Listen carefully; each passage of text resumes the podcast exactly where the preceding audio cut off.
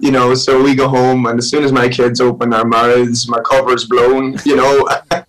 so I'm trying to fit in, and they're talking like Ninja Turtles the whole time. So, Hope Talk, a PCM podcast. Darren Mulligan from We Are Messengers is here. Good morning, one of my favorite blokes. Right now, you're looking like more Duck Dynasty than you are uh, uh, Irish when I first started talking to you.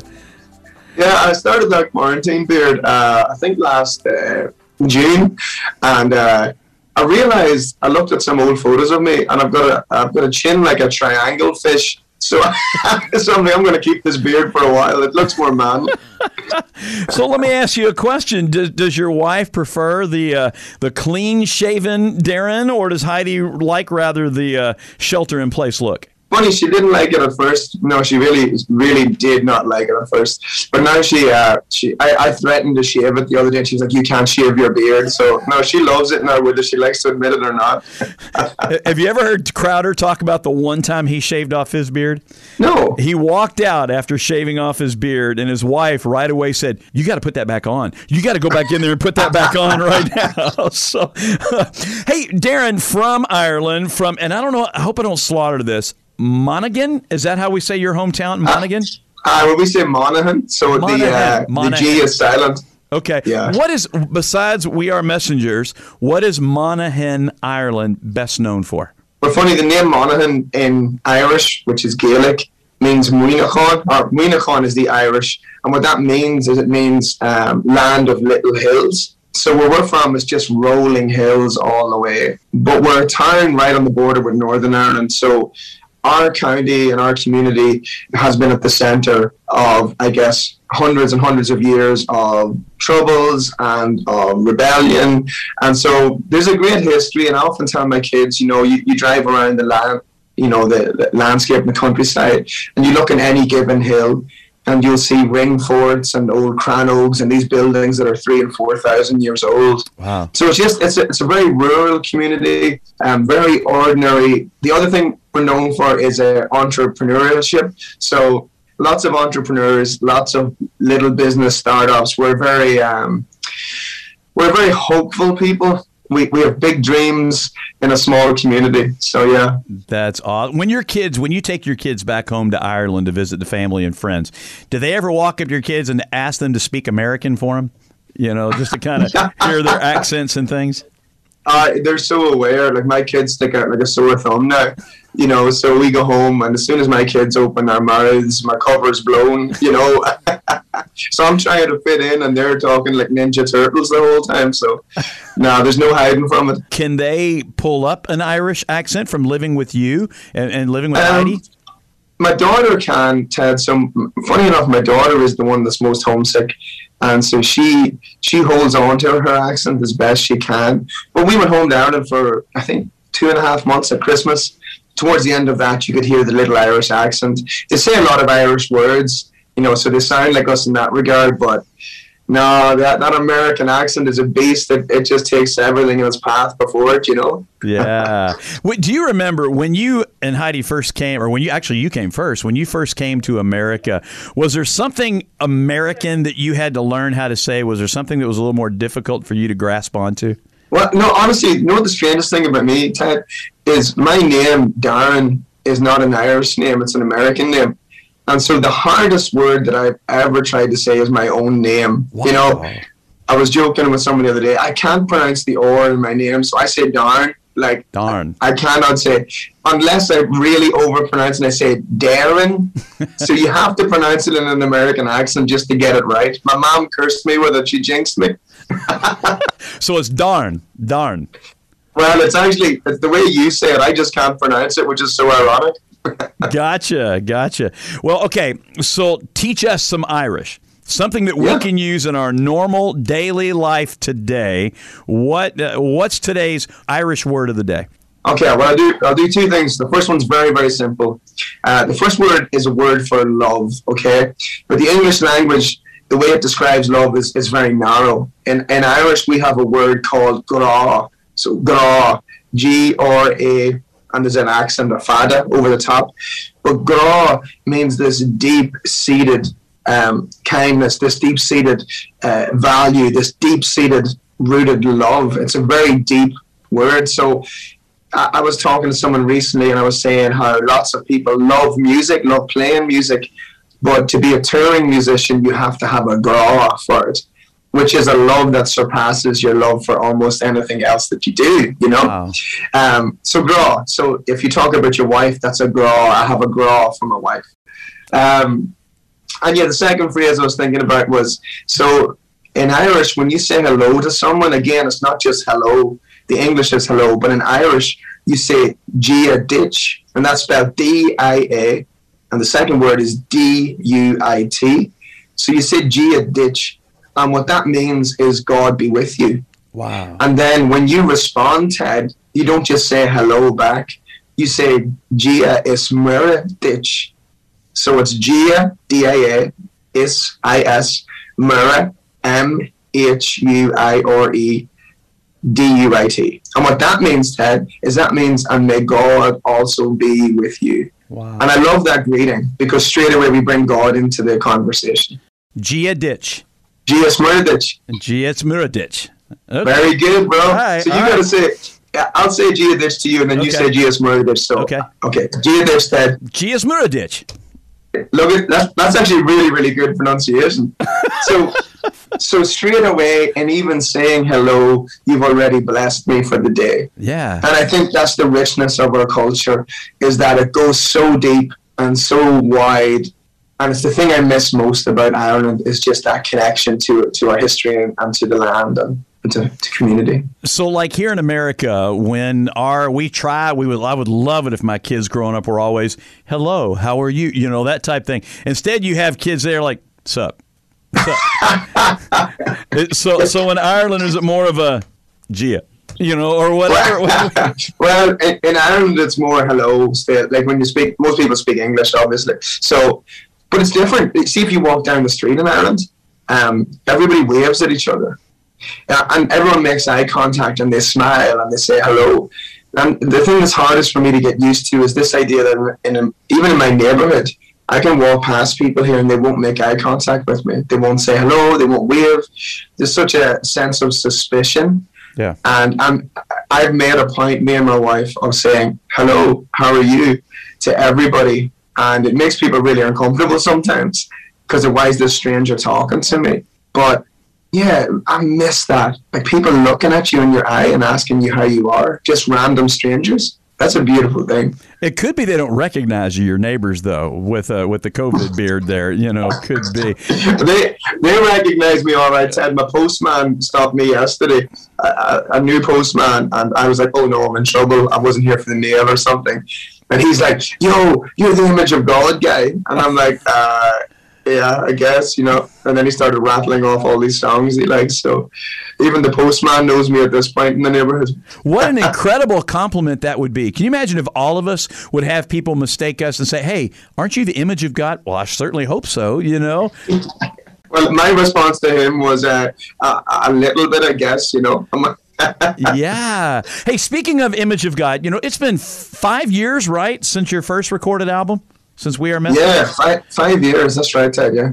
Dude, what took you so long? I mean, you know, for for the new one there, and, and since then, what has surprised you the most about your music and ministry, maybe life in general? Since then, five years. Yeah, um, I think it surprised me most that just how people have connected with the message that we have, with the music that we make, because we don't make music that is easily digestible, you know, in a very like, here's a nice, happy Christian pop song to make you feel good. We write songs about the hard things, about the difficult things, uh, about heartache and joy and loneliness, and, and where God meets us in that.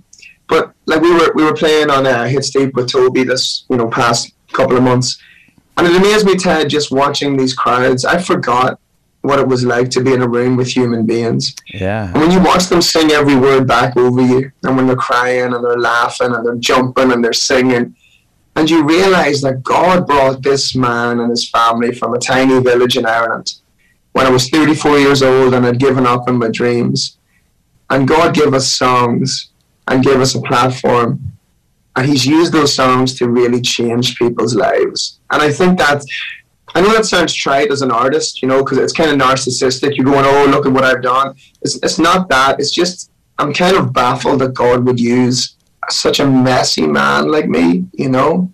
But then I read the scriptures, and all he seems to use is messy men and messy women. So I shouldn't be surprised.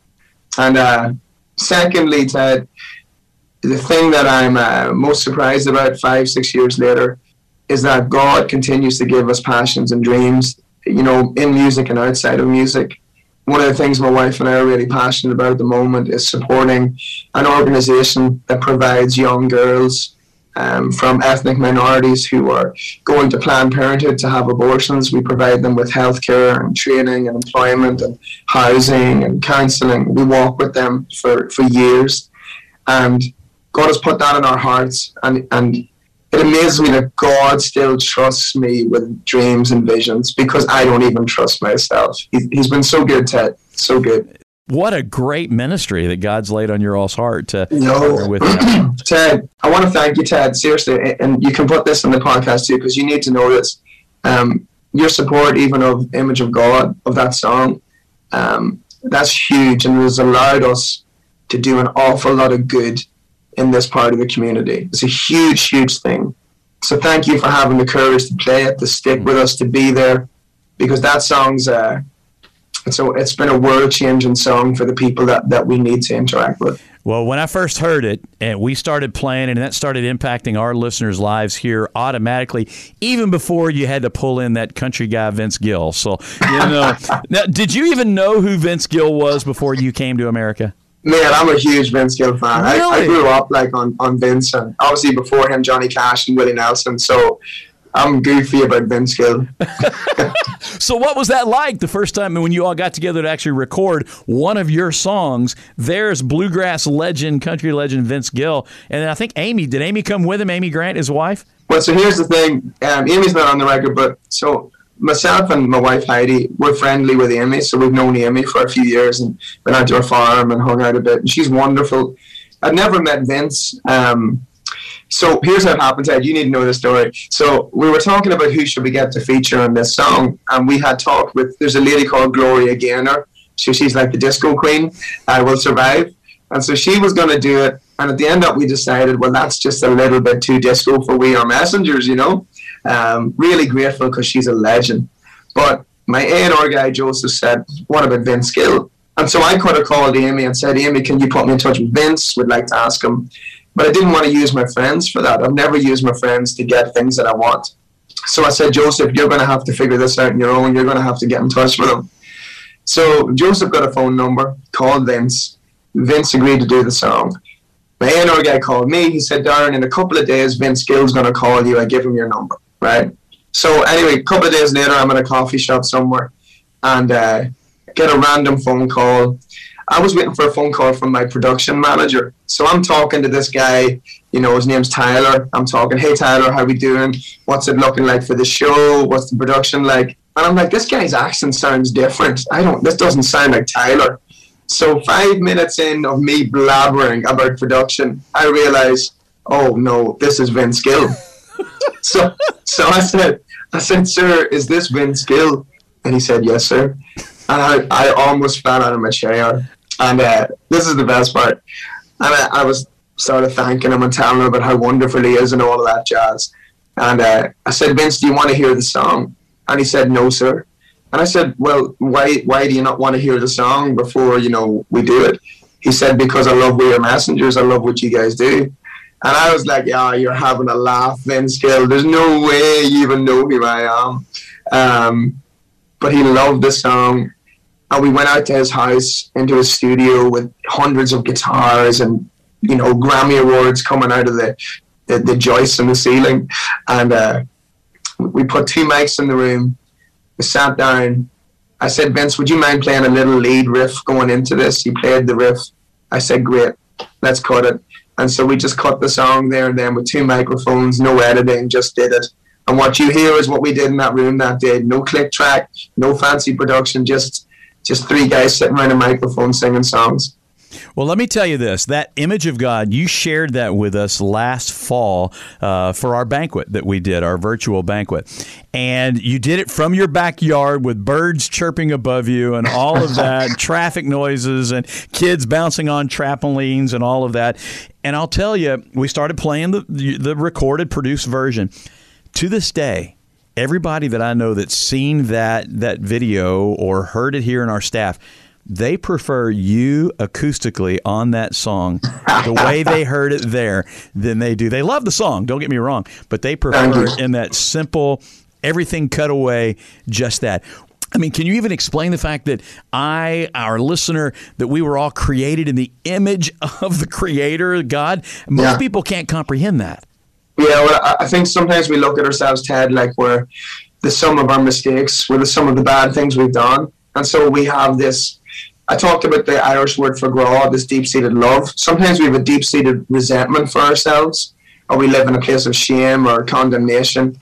Um, and then sometimes we live in a place of pride where we think we're great because we've done good things. And neither of those are true. We're not who we are on our best days, we're not who we are on our worst days. The truth of who we are is found in the scriptures. And at the very beginning, it says that God breathed his life into our nostrils to give us life. So our life comes from him. But what's even cooler than that is that the scriptures repeatedly tell us that we've been created and formed in the likeness and in the image of God himself. So we have this opportunity, Ted, to not just view ourselves as being made in God's image, but to view everyone else. And so we wrote the song around the time of the George Floyd death Yeah. and that resurgence in the civil rights movement. That was a huge part of the song. There's a line in the chorus where we talk about beautiful shades of love, and that's us reaching out to everyone. But we also wrote it at a time when my wife and I had fallen in love with this movement that was kindly and compassionately ministering to these young girls in crisis pregnancy. Yeah. And we wanted to be able to tell these girls and tell our African American friends and our Hispanic friends and our Irish friends, right, that we love you not because of who you are or what you are going to do or what you have done, but because of what and who you are in Jesus Christ. Hmm. And when you realize that someone's value is not tied to what they can give you or what they can do, it's a really freeing thing. And so you can learn to love people for who they are, not what they can give you, not what they've done. You can forgive, you can move past, you can reconcile. But that all starts by realizing who you are, Ted, who I am, who my wife and my kids are. That we're not just fathers and wives and husbands and daughters and sons. Like we're children of a holy God who thinks good things about us, who has good things for us, Yeah. who will carry us through the fire when we can't go. And so the song, Ted, is the last thing I'll say about it. Song was a tricky song to put out because it had a whole lot of risk attached to it. You know me. You know we don't give you easy songs. We never have, right? But we give you songs that we believe will change culture and change the world. And I'm going to keep doing that, mate. So expect more hard ones to come your way. Bring them on, man. Bring them on. Hey, almost on cue. I think I heard your kids in the background there somewhere. Yeah, did. What are what are they up to? How old are they? What are they into these days? Yo, they're all over the place. So oldest is 11. We've got three boys, 11, 7, and 2. And then we have a wee girl, Emmanuel, who's 9. So right now they're homeschooling. We just got up, we had breakfast, we were playing cars with my two-year-old. It's so strange. Like, I have a two-year-old uh, and an 11-year-old. So going back to that playing little toys on the floor has been a hard adjustment but it's super cool. So my wife is homeschooling them, Ted, so she'll spend the next few hours um, sitting with them. They start with Bible study, they start with scripture, and then they go into all of their subjects, and it is an absolute nightmare. So are you But like she loves it. are you like the principal or the PE teacher? Which one are you? I'm, I'm like a very absent principal. I uh, I avoid homeschooling like the plague, um, and I'm drawn in whenever there's a crisis. But uh, I'm really, I, got to say, I'm really proud of my wife. She's uh, done a phenomenal job, and she she wanted to homeschool them not because of pandemic. She wanted to homeschool them because she wanted to have them together and to be able to teach them the scriptures. And she's done a, a wonderful job. I done it. She's she's a saint. How many years have you and Heidi been married? And and how did you all very first meet? Do you remember that Oh, yeah, first we- meeting? we we uh, we met in Galway in 1999, uh, which Prince told me was a good year, and he was right. Um, and yeah, so we've been dating, we've been boyfriend and girlfriend for 21 going on 22 years and we've been married for uh, it'll be 13 years a month from today or yesterday. Yeah. so yeah so we, we've been married a long time and um, man there is no way we should still be together. But the grace of god and the goodness of god and the patience and forgiveness of my wife. And uh, marriage is hard ted. It's real hard bro. You know this. 31 years right here man. I know. My, yeah, my wife is a, that's amazing ted 31 it's hard, but it is worth fighting for, you know. And I would not be alive today if it wasn't for my wife leading me to Jesus, you know, mm. 13 years ago. So I owe her a lot. So let me ask you this question. With this last year, you, you mentioned you're at, back on the road touring now, but you spent a lot more time at home than what you normally yeah. would. What would Heidi say is the thing she appreciated most about you this year? And then also, what would she say is the best thing about having you back out on the road now? um, but funny, I just got home a couple of days ago, and she was like, she was like, I think it might be better when you're on the road. um, because when a musician comes off the road from having been gone for a couple of months, it's really awkward those first few days of fitting back in what's your role. I think she would say the thing she appreciated most about me was the time that I spent with the kids. Because sometimes when you're an artist, you can get so obsessed with what's next, with what you're doing, that you forget to be present with your family. And this year forced me to be present. It, was awkward and uncomfortable at times, but just me learning what my kids love again, learning to connect with them, learning to be a daddy again. That was that was really cool. It was a great privilege, and so I'm I'm trying to continue to carry that into this season of touring again. So yeah, everything comes alive. Love, power, magnify. Maybe it's okay. These are all songs I just glanced at a minute ago on our playlist. Can you pick one of those that you're most proud of? Ah, it's like your children, Ted. you can't have favorites, I but I uh, some days I do, depending on situation. Um, I think maybe it's okay is probably my favorite song to date. It's not that it's my favorite sounding song. I actually think I think Love is my favorite sounding song. There's just so much joy in it.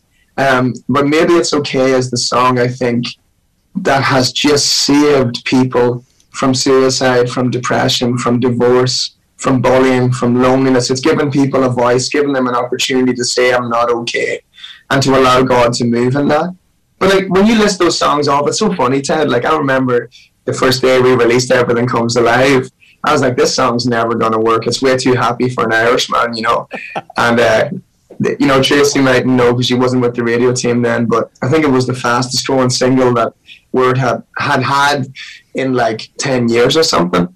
But when you look at those songs, every one of them tells a story about a particular time in my life or in my family's life. We're not writing stories hoping that radio will play it or hoping that your listeners will like it. We're just writing the truth in the most honest, melodic way we can because the thing that changes people's lives, and you know this from radio, is not necessarily music, it's not necessarily teaching, stories change lives. Mm-hmm. You see, you can't argue with someone's story. You can argue with my opinion, but you can't argue with how it made me feel. So, my wife and I, I'll say it one more time, we're pro life in a very general term, in that we love women, we love parents, we love babies, and we want to see every child born, right? But um, it's not it's not this very simple thing you can put us into a box on being this pro-life, you know, fundamentalist family. There's so much that goes into that, but it's stories, right? You can argue with me when I say I'm pro-life. What does that mean? Why do you believe that? You can't argue with a 16-year-old African American girl who's been bullied by an abusive boyfriend into having an abortion because he's threatening to make her homeless. When she tells you her story and you watch her tears fall and her heart fall apart in your arms, you can't argue with that.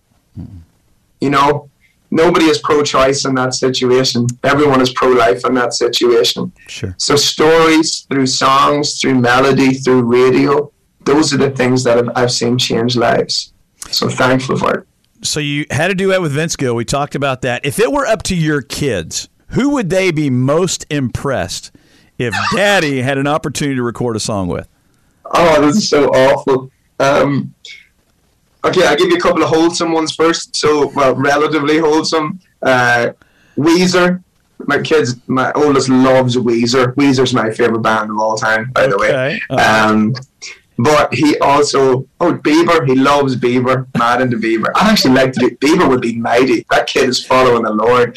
Um, but then there's some unwholesome ones like Post Malone. Uh, it just doesn't excite me that much, to be honest. Um, but they're just, even Toby Mac, like, they love like seeing me out in the road with Toby Mac because he's the goat. You know, he's the legend. Mm. Uh, even for them, they know that too.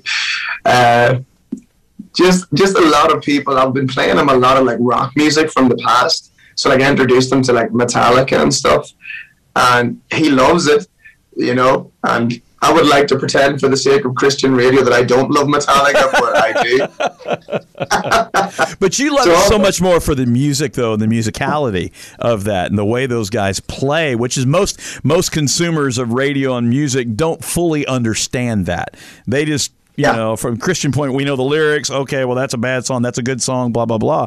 Yeah. But even in a quote unquote bad lyric song, the musicality can be phenomenal in that.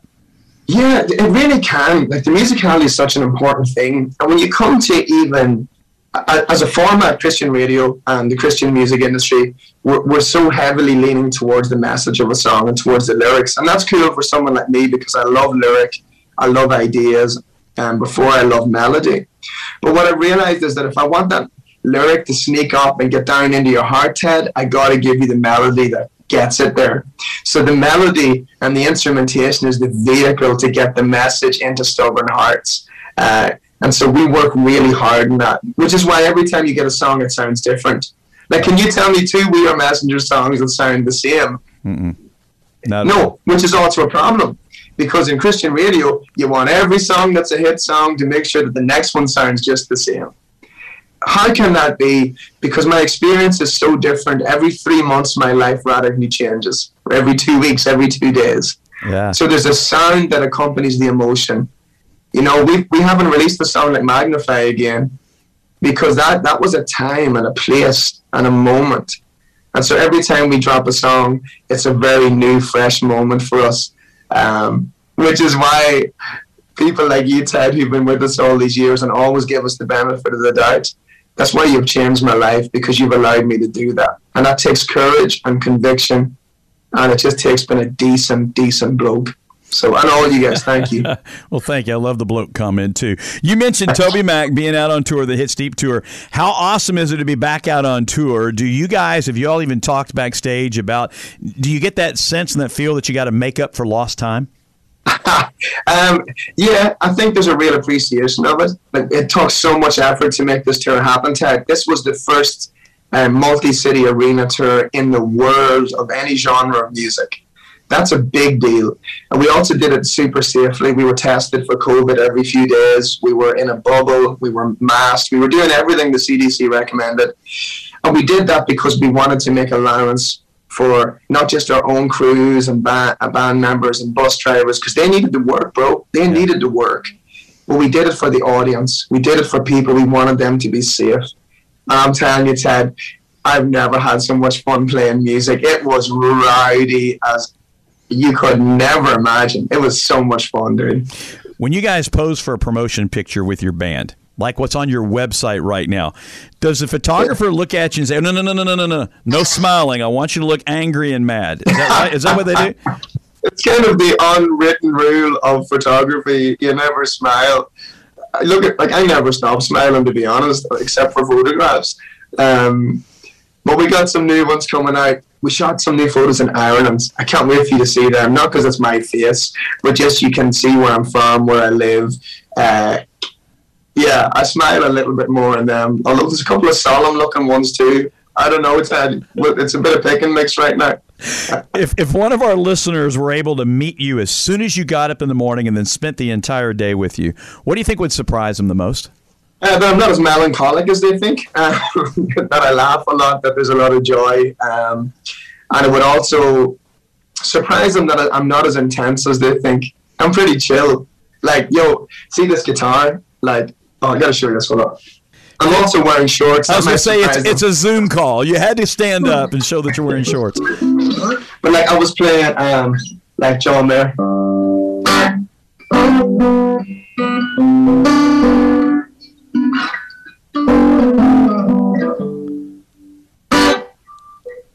You know? Yeah. I just sit around my house playing guitar, playing like John Mayer songs and Chris Stapleton songs, and just you know, I'm pretty easy going, Ted. But I have an intensity about me. Once you once you hit the button, and the button is usually something to do with outsiders or marginalized, then I'm all in. I'm like, let's bring Jesus into this. It's time to go. You know. Are there any artist fashion styles that you wish would go away? Yes. Can you, can you name them? Can you name? Give me an example. Uh, the worship leader outfit, whatever that thing is. I'm like, y'all take yourselves way too seriously. Like, you're not James Dean. You're singing songs at your church. Like, even me, I can't take us serious. Like, sometimes we're like, you know, what, what are you wearing tonight, fellas? The same thing we wear every night t shirt and trousers. Let's go. You know, I'm just, I'm beyond caring about being cool, Ted. And maybe much to our detriment. Um, but I just wish people just chill out and just just enjoy the songs that God has given them. Gotcha. Okay, so other than being talented and called, what's one of the things that people would be surprised that they would have to master in order to be an artist? I mean, is it a compulsion to hang out at the Frothy Monkey or any other eclectic coffee shop or or what? Uh, coffee is very important. You know, you got to be able to hang. I think the greatest thing to be uh, an artist or a musician, um, outside of walking with the Lord, which is obviously the priority in our band, um, is just being a good hang, is being a good friend. It's holding each other accountable. You know, I'm in a band with, you know, four other guys, and we have crew, and um, we want to hold each other accountable. Be careful about how we speak. Be careful what we see. Be careful what we hear. Be careful where we go, because we realize there's so many traps and so many pitfalls. So I think a really great artist and a band member, they hold each other accountable. They're good listeners, good friends, and they're just chill. No egos. Yo, if you have an ego, you will not survive. Like no no pridefulness. Remember that the security guard, the kid, or the bus driver are more important than any of us aren't here, and that's how we live our lives. You're an official podcaster. What makes a really good podcaster? Show us how it's done. You take over for the next little second here. Oh, I got my mic over here. Yo, let me see. It's just over here. Ah, I can turn it. There's my little Ah, setup. there it But is. um, for me, I think it's content. So I think speaking, being Irish, I would speak slowly. So the introduction to my podcast is, you know, something along, along the lines of, "Hey guys, I'm Darren from We Are Messengers, and this is the daily message." So I have to slow my accent way down because I want the listener to hear what I'm doing. And the Daily Message podcast is just scripture. It's all scripture. Um, it's not my idea, but scripture. Um, when I use the commentary, I'm reading Eugene Peterson commentary. Great content, great ideas, and nice and slow for me because I sound like a farmer. Well, Farmer Darren, my last question for you is this How can I, how can our listeners pray for and minister to you and your family right now? Okay, right. So I could give two answers. One could be the cheesy Christian thing, um, you know, which is a very generic thing. That's not what I'm going to do. Uh, if you're praying for me today, pray that um, my wife and I, um, there's a little bit of distance creeped in since I've been going back on the road, you know, and it's just a natural thing. Yeah. Distance develops when, you know, maybe you had dreams that you had two months ago and you haven't been able to talk about them, and then you come back and her dreams here and my dreams here, or vice versa. There's just distance. It's nothing serious, but I just want that to pass so we can get back to, you know, just being chill together and dreaming together again. So yeah, that's that's the real deal. Can I pray with you real quick? Let's go to Father, I thank you for my brother Darren, and I thank you, God, for Heidi. And Lord, I just pray, I'm just in awe of how you have blessed them and what you're doing through their marriage. First of all, with their own family, with their kids, and then also, God, with the way they're an extension, uh, uh, what you're ministering through them to these young mothers, to these young fathers, to these little babies uh, when they need it most, when they're they're in their their crisis mode, and you're able to bring Darren and Heidi alongside to bring attention and awareness to this cause, but also to be there to physically minister to them. And God, I also thank you for the band. We are messengers. And Father, what you've called Darren to do and how he's able to provide for his family, but more importantly than that, be able to fulfill the calling that you have on his life and Heidi's life to be able to do that. And so, God, I pray right now that as they're experiencing what may feel like a little bit of disconnectedness, God, I pray you would just bring them back together wholeheartedly. That, God, you would just take away any uneasiness, take away any kind of uh, rifts that may be there and just help them to be able just to relax in each other's arms and to be able to, to continue moving forward and sharing that love that they have as husband and wife with their kids. And father thanking you for that. God just continue to protect their marriage wherever they go whatever they do. Thank you lord for darren. In your name we pray. Amen. Hope Talk, a PCM podcast.